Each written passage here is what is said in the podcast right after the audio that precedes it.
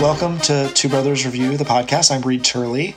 And I'm Ty Turley. And uh, some of our listeners know that we go to a movie every Thanksgiving. This year we went to uh, Knives Out. Didn't we, Reed? Uh, some of us definitely did. Some of us did. Uh, we also ate pie. I hope you did too. Some of us definitely did. You out there listening, you didn't eat pie? No, I had some pie, yeah. Happy Thanksgiving, everyone. Well, I don't Yeah, want them late. to think we. I don't want them to think we recorded this around Thanksgiving, and then like we're super late with putting it out. This is being were- recorded You're getting this we- at least a week after hours of us recording it. All Don't worry about the timeline. Yeah, you'll get the podcast when you get the podcast, and be grateful for it. That's right. Because you're not paying anything for it. But if you want to, we're thinking about Patreon. Oh my gosh. Well, yeah, let us know if you want to send us twenty five cents. but if you want to, our Venmo is at Two Brothers Review. That's not true. That's not true. Okay, before we get into Knives Out, let's talk about our favorite Who Done It movies or mysteries. Yes. Ty, what, do got, what do you got for us? Well, the first thing I thought of was Rear Window. Okay. But then I thought about it a little bit more, and I was, I mean, Rear Window is great, obviously. I thought about it a little more, and I was like, I think it might be Mission Impossible. I, does that count? Does that count? So It's I, like- I, It's like a Who Done It. I guess it is a mystery. That's true. And there were some murders at the beginning, and there are some twists. All right, I like it. Yeah. Okay. I and they it. fake they have fake identities, and then they reveal them. Yeah, people aren't who you think they are. Yeah. Anyway, both those are great. Who'd you Okay. What'd you think of? Um, so I went with the Agatha Christie story, and then there were none. Too easy. I love I love the book. I think the there's like a, an older movie of it that's pretty good. Um, I think that is like the kind of perfect mystery story. She was good at it. I don't think I would read a hundred of her stories, but a couple of them are good. Yeah. So I, I was pretty excited about Knives Out and getting You were. I remember. go to it. Yeah, definitely. I think I like Rian Johnson. Um, the cast looked really good. You know, I love Daniel Craig in a southern accent. Why? Reprised his role from Logan Lucky. It felt that way. This felt like Logan Lucky Redux. No, so I, yeah, I guess I was into it, and I think they they did a good job setting up the mystery and having unique characters, each with a motivation, and so I think that that part of it does come together pretty well. Okay. Um, I had super high expectations for this one. Also, just don't let me get high expectations. Uncut Gems is just going to be okay. Yeah, it's just gonna be all right. It's probably gonna be boring. Yeah, no good. Ke- Kevin Garnett can't act. That- well, that's true. It was it was okay. I mean, did you feel like this where it was there was a lot of tension right away? I mean, it's a murder mystery. You instantly know what the premise of the film is going to be, so you're in it. And then I feel like it had the very weird lull for the middle third, and then finally got interesting again at the end.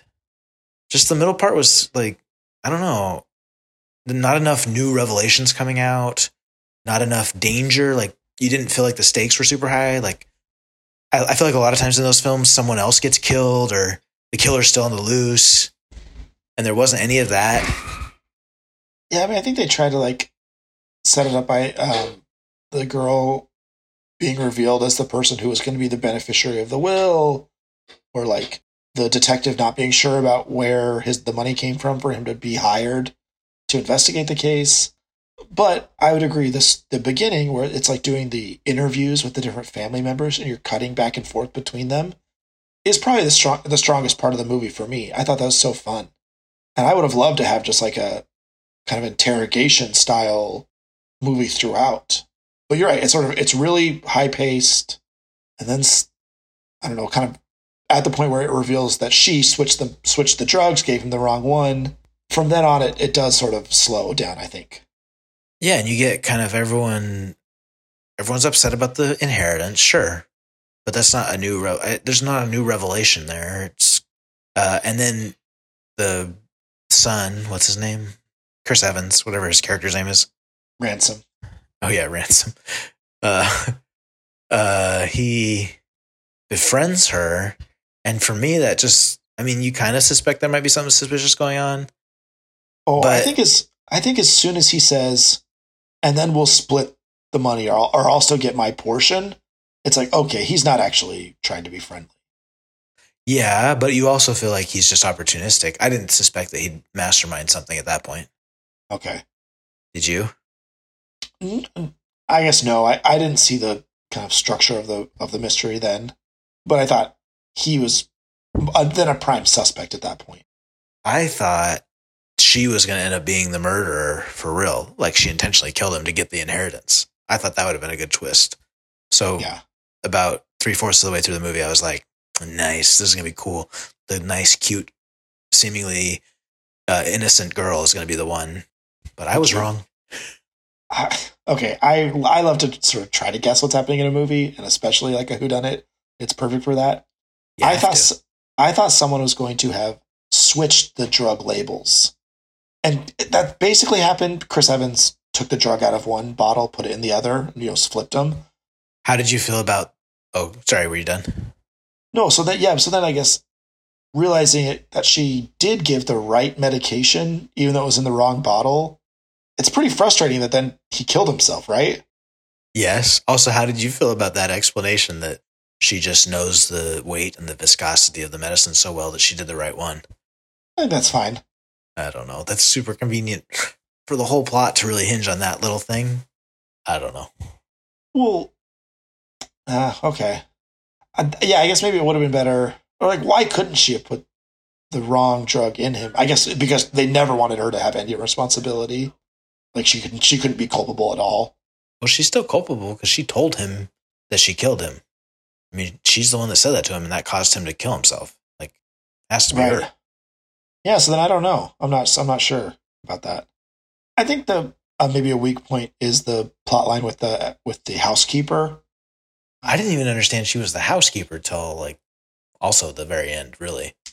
Because like And she looked very different in the in the party scene where she was angry. I feel like she looked different than when she was being the housekeeper. Yeah, I don't know.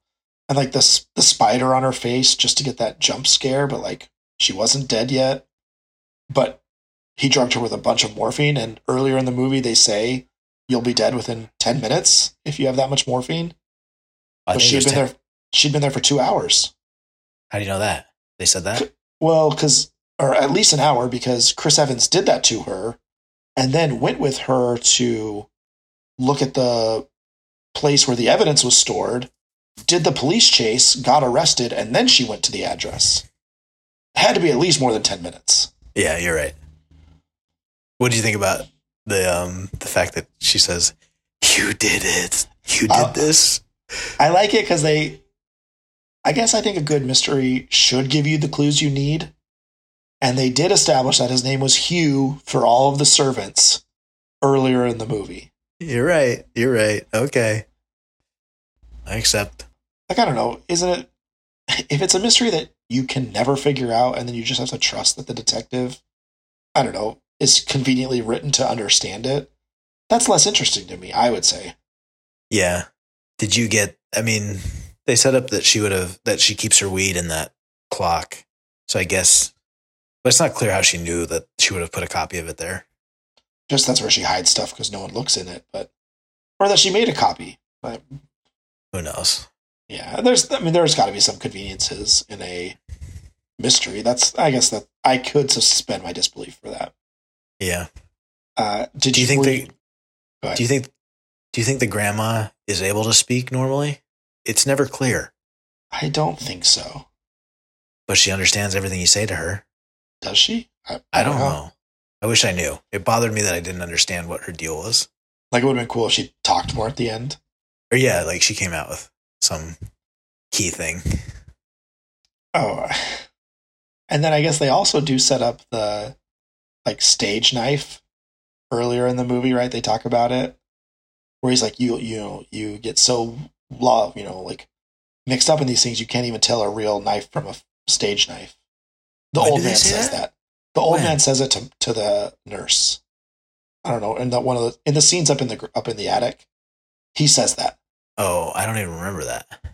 Well, okay. I guess what did you think was going to happen when Chris Evans was going for her with the knife at the end? I thought I thought Daniel Craig was going to save her somehow. Save her. I was just like, oh, fake knife. As soon as he like went for it and like was lunging in the air and it was all slow mo, and you could like hear people in the audience that I was watching it with like have that realization and like whisper, "Oh, fake knife, fake knife!" Like it was so good. I liked that reveal. What? I hated that it was a fake knife. Are there are they all fake knives? No. I don't know. He just coincidentally happened to grab the one fake knife. Well, you don't know if they're all fake knives or not. I don't know. They looked real. They all looked real. That's true. But that's the point. Chris Evans has never had to do anything in his own life and couldn't tell the difference. But what if what if What if he You know- could tell the difference? a key a key point in the in the mystery unraveling is that she could beat the old man at go, but he couldn't. Yeah. Wouldn't it be cool if instead of her winning by some random act of coincidental intervention, she outsmarts him and proves that point? That would have been more empowering. Yes. More interesting, just more age, more uh, character driven. Instead of a dumb, not I don't mean dumb in a judgment way, but Kind of dumb of- luck. dumb luck. Yeah, Yeah, that's definitely true. Okay, I I think you're right. There could have been a, a different resolution, but she kind of did, I guess, right? Because she pretends that the housekeeper was going to live, she Holds it. does. holds in the throw up, gets him to confess. That's true. She does do But- that there. The throw up Trump was weird, right? Yeah, what is that? Do you think that's something you think of early on in the script writing, and you're like, "This is," let's or like you like you think of that, and you're like, "Perfect, I'm going to tell a mystery around this person," or you're writing your mystery and you realize this girl needs some sort of tell. It's a, as a convenient way to get around things. I think it's the latter. Always the skeptic. No, that's fair. I think that it's it's it was a little too like Convenient. it's just too weird. Like that's not a Yeah. real thing. It's not a real thing. It's totally not a real thing. Okay, so does Daniel Craig become a Hercule Poirot type character? Like, are we going to get a, a second mystery solved by Daniel Craig movie? I predict we will. I think if this one does really well, it seems like that's the character that could jump from mystery to mystery pretty easily. Yeah, of course, definitely. Yeah, I wouldn't mind that. I don't think we'll get a string of movies about the uh, housekeeper. The It's nurse. like really the the nurse. nurse. The nurse is really rich now, Yeah. and I'm just like, you inherit his money. If they make your mom leave the country, go live as a millionaire in whatever country you came from, because you're going to have a much better life than you left. Like, it's not such a bad thing to go back to whatever country you were in. And they make this joke throughout the movie of all the people saying different places. Yeah, what did you think of that joke? It's racist, super racist. But I think it's just, just- showing how racist the family was. I know, but I I don't like it. I mean, obviously, it's it's not being racist itself; it's critiquing racism. But I, I don't know. I feel like the jokes, the political jokes in this film, were too much. Like the Trump conversation. Or the kid the- being a the kid being a neo-Nazi. Yeah, it's it feels too of the moment. Like he's trying too hard. Yeah, just a reaction to the times. I guess. Yes. Okay. There was one other writing piece that I want to talk about. Um, did you notice? I think the like Michael Shannon character and oh my gosh, the short-haired actress, so famous. Uh, Jamie Lee Curtis. Yeah, the Michael Shannon and Jamie Lee Curtis character individually told the the caretaker that they were outvoted to have her at the funeral. Do you remember that? Yes. I wish like three other family members had also told her that they got outvoted so that it was clear that none of them wanted her at the funeral. But like, They all Would- told the same lie. but would all lie about it, right? I do. I wish. I think that it is what he was trying to get at. Yes, I I also wish- think that. I think he must have like cut out the other three of them saying it. It would have been I'm, good. sh- though. I, I'm sure it was in the script. I, I wanted that to resolve better. Yeah. What do you think about the way uh, Lakeith Stanfield was wasted? He just is sort of in the background, right? Or like, what does he discover or do? Nothing. He's. I was so mad. the other guy has this really funny game where he's always into the books, and I thought he was I thought he was hilarious and very good. But why didn't they let the guy who's famous do that? Have those lines and have that joke and Right, because he could have been into the books and then been like more than just the sounding board for Daniel Craig's character to explain what's going on. yeah, and the guy who's always who always says, "I don't know, wait, what? No, what? I don't know." Such such a bad part. I'm surprised he took it. Maybe he didn't know, you know, mm-hmm. What? Of course, you you read the script before you take the job. Hmm, but it might be okay. I don't know. Maybe you just want to work with this cast. Maybe you just want to work. Yeah, Um, I think. Oh would yeah. you have, you would have turned it down? Oh, definitely. I would have been like, "Hey, wait, can I be the funny one, or can I have As- some actual I- character development or anything?" You on the subway sitting next to Rian Johnson, and he says, "I've got a part in a movie for you." You'd be like, "Oh, I actually don't get to do enough." I'm not like Keith Stanfield. okay. Well, Keith Stanfield, you think should have turned it down? I think so. He's so funny. He's so good. I think he still comes across as like confident and cool. So maybe that's like a bonus, but I don't know. I don't know either. All right. Ty, what are you going to rate Knives Out out of five? I'm giving it a two. Oh my gosh, you're such. I didn't think it was good. I truly did not think it was well made. Okay. Uh, I'm going to give Knives Out a four. I Did I think people should. I think Would people you? should see it. Would you have given it a five if I had said two? I think so. I Sorry. Think, I think I liked it a lot. I don't. I don't know. Maybe I've. Maybe I've. Talking about some of these things, there are like frustrations. I get that, but I guess I'm appreciative of this type of movie. Like, I'm happy it got made. Yeah, and you. I mean, you had a fun ride while it lasted. Definitely. I found Daniel Craig annoying in this film. I did not like him at all. So I should say that. I haven't said that. Okay, the accent's a little, little tough, a little strong. And just it's it's not his type of character. He has no. I feel like he does not have a twinkle in his eye. Yeah. Well, no, he does. Like he, he gets sort of like he puts it on. He's like really charming, and he's like, she's like, "Oh, when did you know I was part of this?" he's like, "From the moment I saw you." And he points at the blood on her shoe. I'm really glad we got the uh, Daniel Craig Southern impression by Reed into this podcast. I'm. Uh, we may cut that out. No, we're not. Don't cut it out. uh, all right. Well, do you have something else you want to recommend for our listeners? Well, do you guys know that I put on a show every month in New York City called Wheel of Prov? Everyone should come to it. I know, didn't I, even know, that. I know, I know. You you don't live in New York City. Well, okay. Well, what are we? Was this uh, every third Friday? Like, what are we? What are we talking about here? It's usually every second Thursday. Second At the Thursday. pit. Loft, which is a theater by Penn Station. And the teams have to roll, uh, spin a wheel that tells them what form they have to do, so they can't plan ahead. It's great. That's a great show. premise. Okay. It's a great show. Awesome. You have a recommendation? Uh, yeah, it's tough. We've been doing a few of these, so um, no, we'll stick with the improv theme. I don't know what happened on my Facebook feed, but I've started getting "Whose line is it anyway?" clips recommended to me, and it's so funny. It is so funny. I, there's only a certain number of ways that that could happen. I think, Uh, Like- yeah, like you had to click on whose line is it anyway, right? or just like my Wayne Brady fan club is finally kicking in. Are you a Wayne? Are you a? Do you like and follow Wayne Brady? Absolutely not. That's good. Oh man, whose line? Whose line is it anyway? Is genius.